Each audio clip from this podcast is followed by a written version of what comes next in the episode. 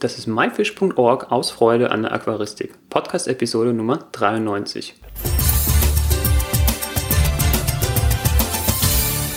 Mein Name ist Joris Jutjaevs und herzlich willkommen bei der 93. Episode. Vielen Dank für das tolle Feedback zur ersten Episode. Es hat mich sehr gefreut, die zahlreichen Nachrichten zu bekommen. So macht das Arbeiten gleich viel mehr Spaß. Der heutige Gast ist der Gewinner des diesjährigen Hannover-Wettbewerbes und Aquascaping Newcomer 2016, Sascha Heuer.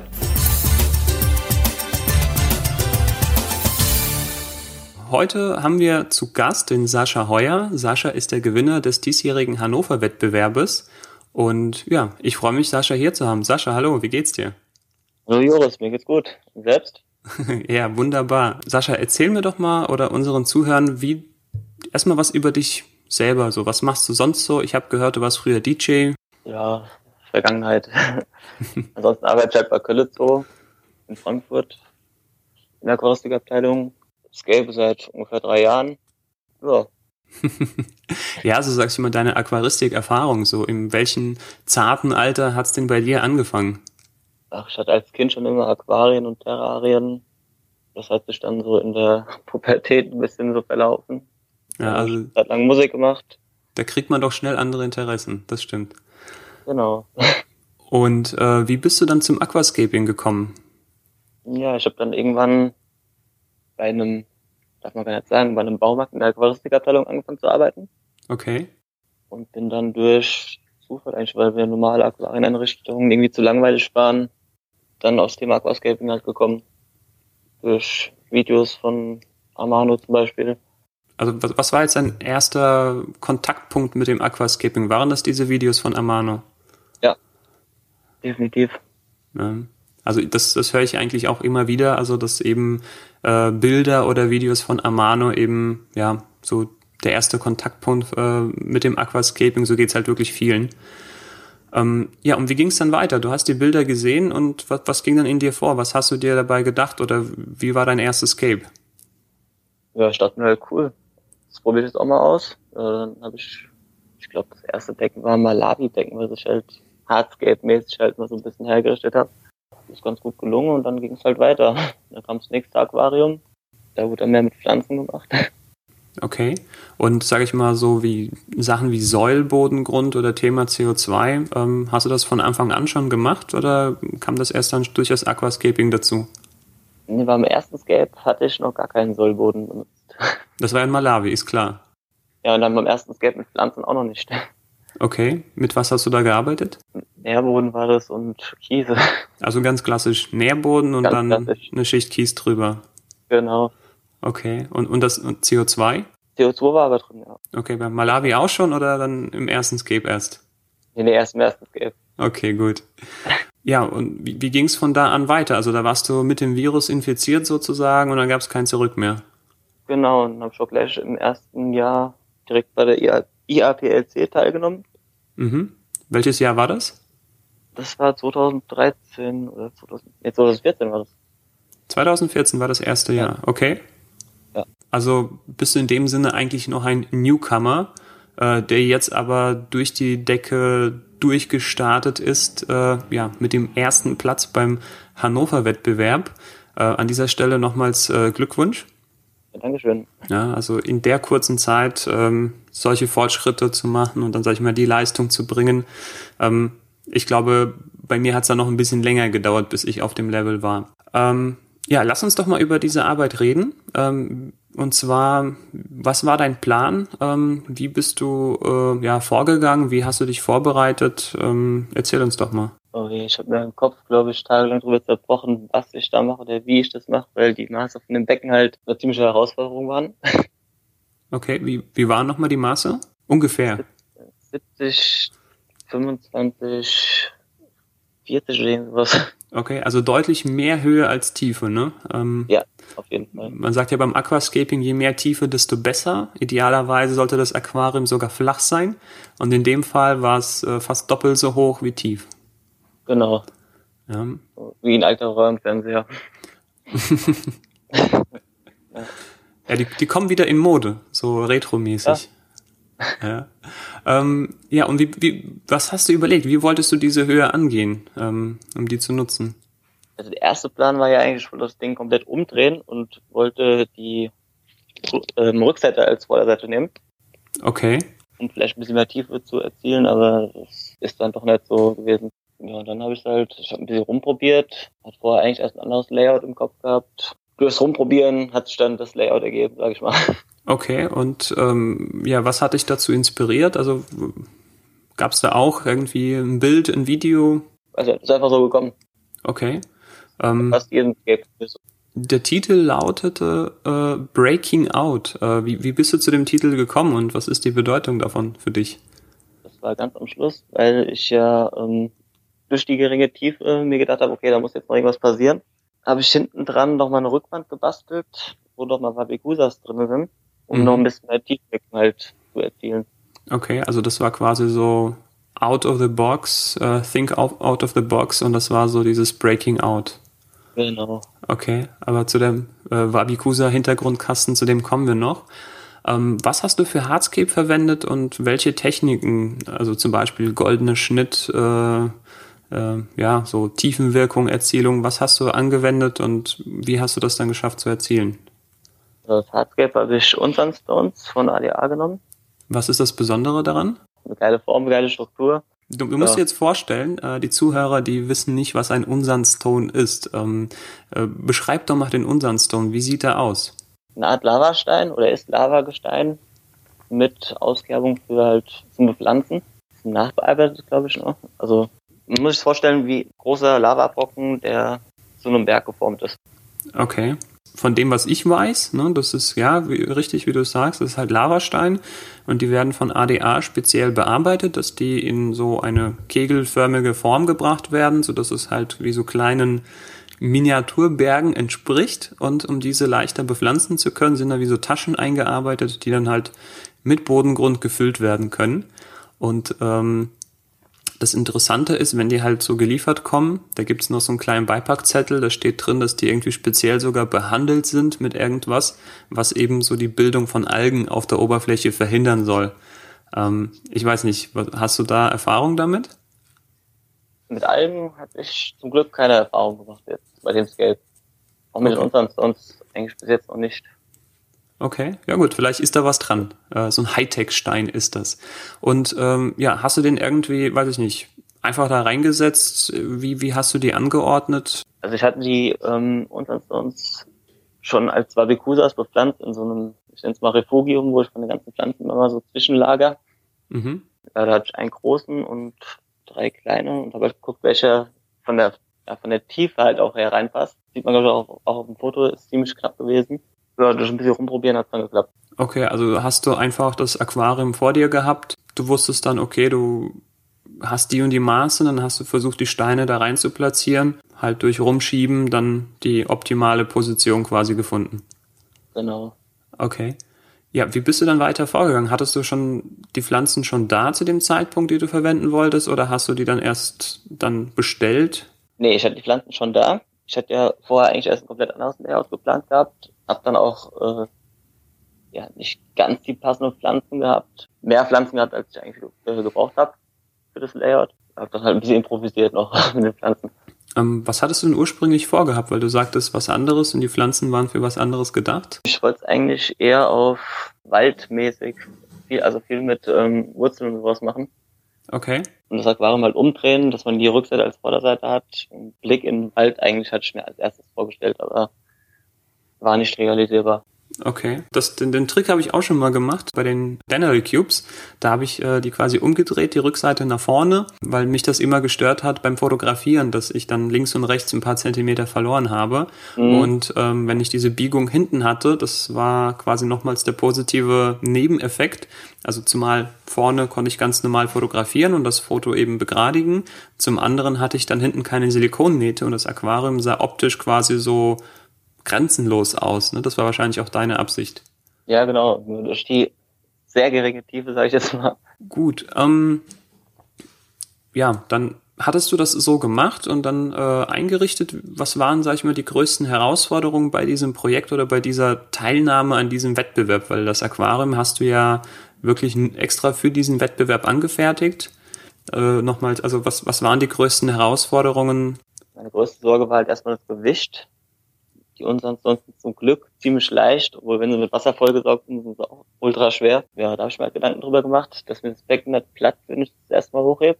Dann der Transport, ich musste alles verkleben, also die Steine mit dem Aquarium sozusagen verkleben, dass da nichts verrutscht. Okay, also du hast die Steine verklebt. Ähm, Silikon nehme ich an, oder? Ja, da gab es von JBL den bekannten Haru-Kleber.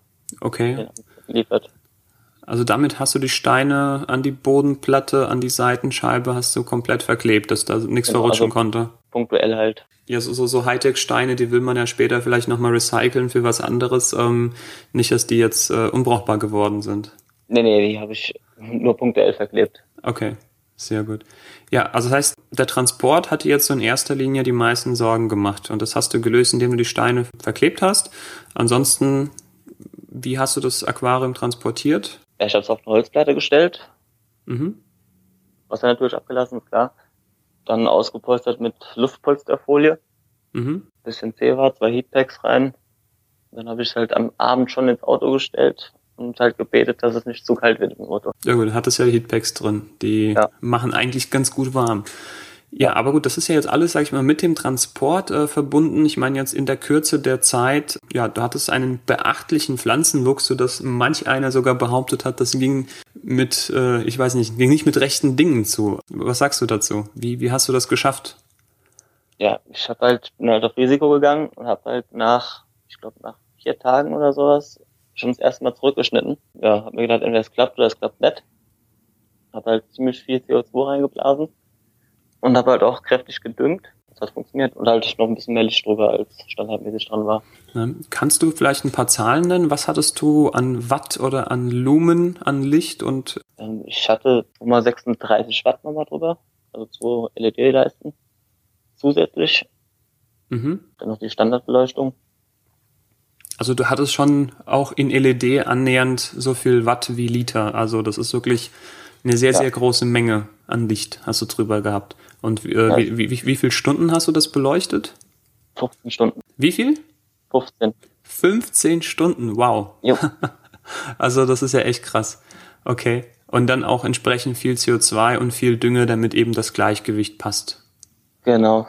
Ja, sehr schön. Dann noch ein Twinstar rein. Gut, also du bist einfach quasi Vollgas gegangen und viel Licht, viel CO2, viel Dünger und quasi volles Risiko, ähm, Vollgas auf der Autobahn. Hat alles geklappt.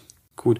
Ähm, kommen wir dann nochmal abschließend jetzt an dem Punkt nochmal zu dem Hintergrundkasten mit Wabikusa. Das heißt, hattest du es von Anfang an geplant oder war das dann so eher so, weiß ich nicht, zum Ende der Frist irgendwie, dass dir die Idee noch kam, das Ganze noch ein bisschen zu pimpen, irgendwie noch ein bisschen äh, was extra irgendwie zu machen, weil du sagtest, dieser, der Titel Breaking Out kam dir erst zum Schluss? Ja, wirst lachen, es kam zwei Tage, glaube ich, bevor, bevor es losging.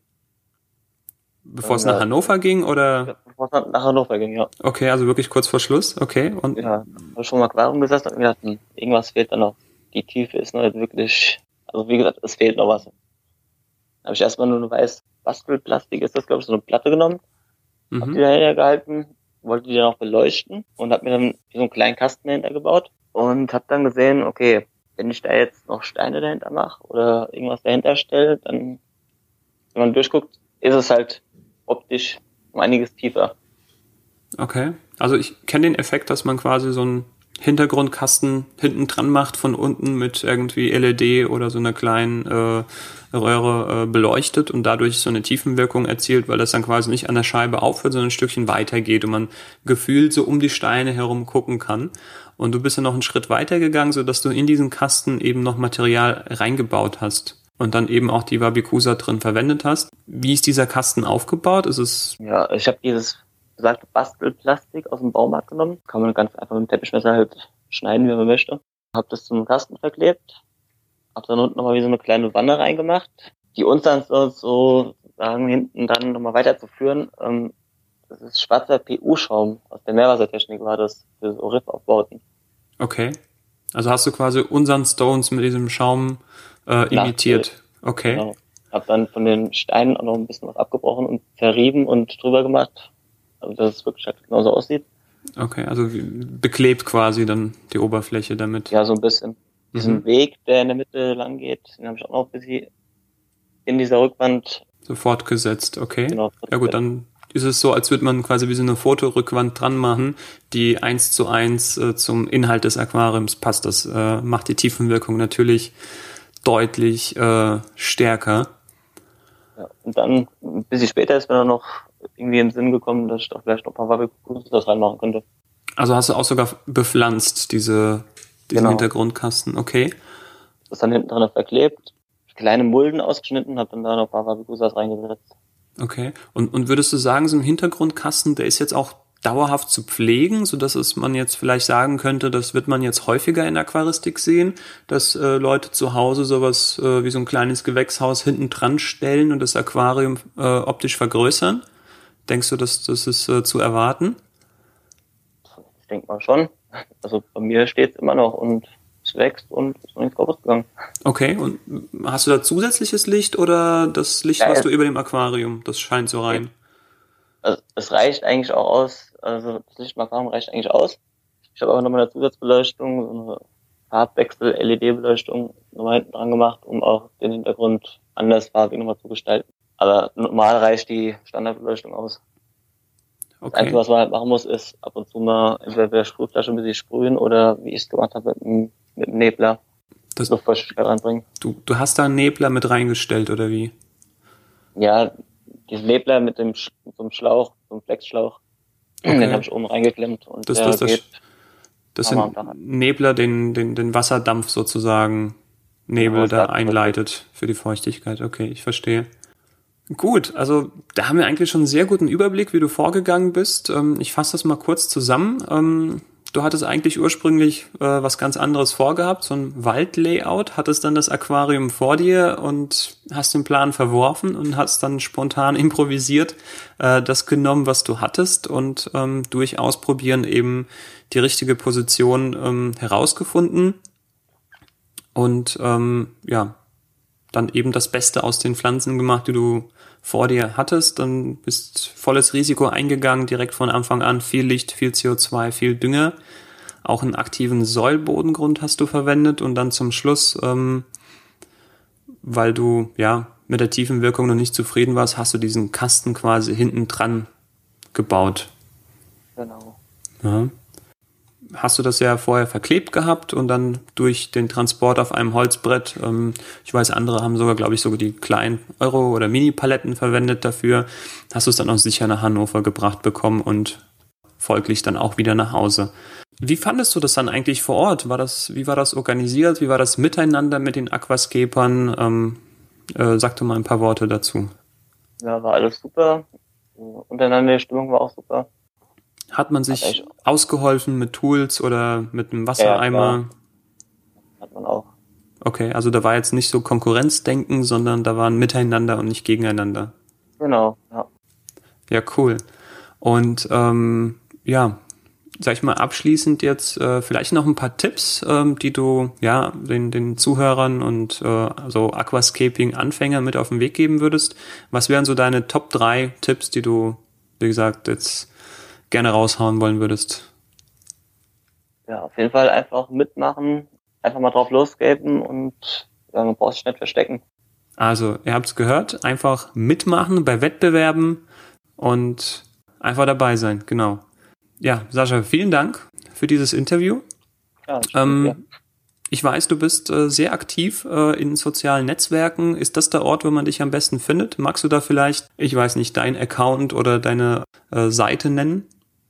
Ja klar, auf Facebook zum Beispiel und äh, Sascha Heuer Aquascaping. Ja, da bin ich eigentlich am meisten aktiv. An dieser Stelle dann nochmal vielen Dank und ich hoffe, wir hören und sehen uns bald wieder. Ja, bestimmt. Alles klar, mach's gut. Ciao, ciao. Okay, du auch. Mach's gut.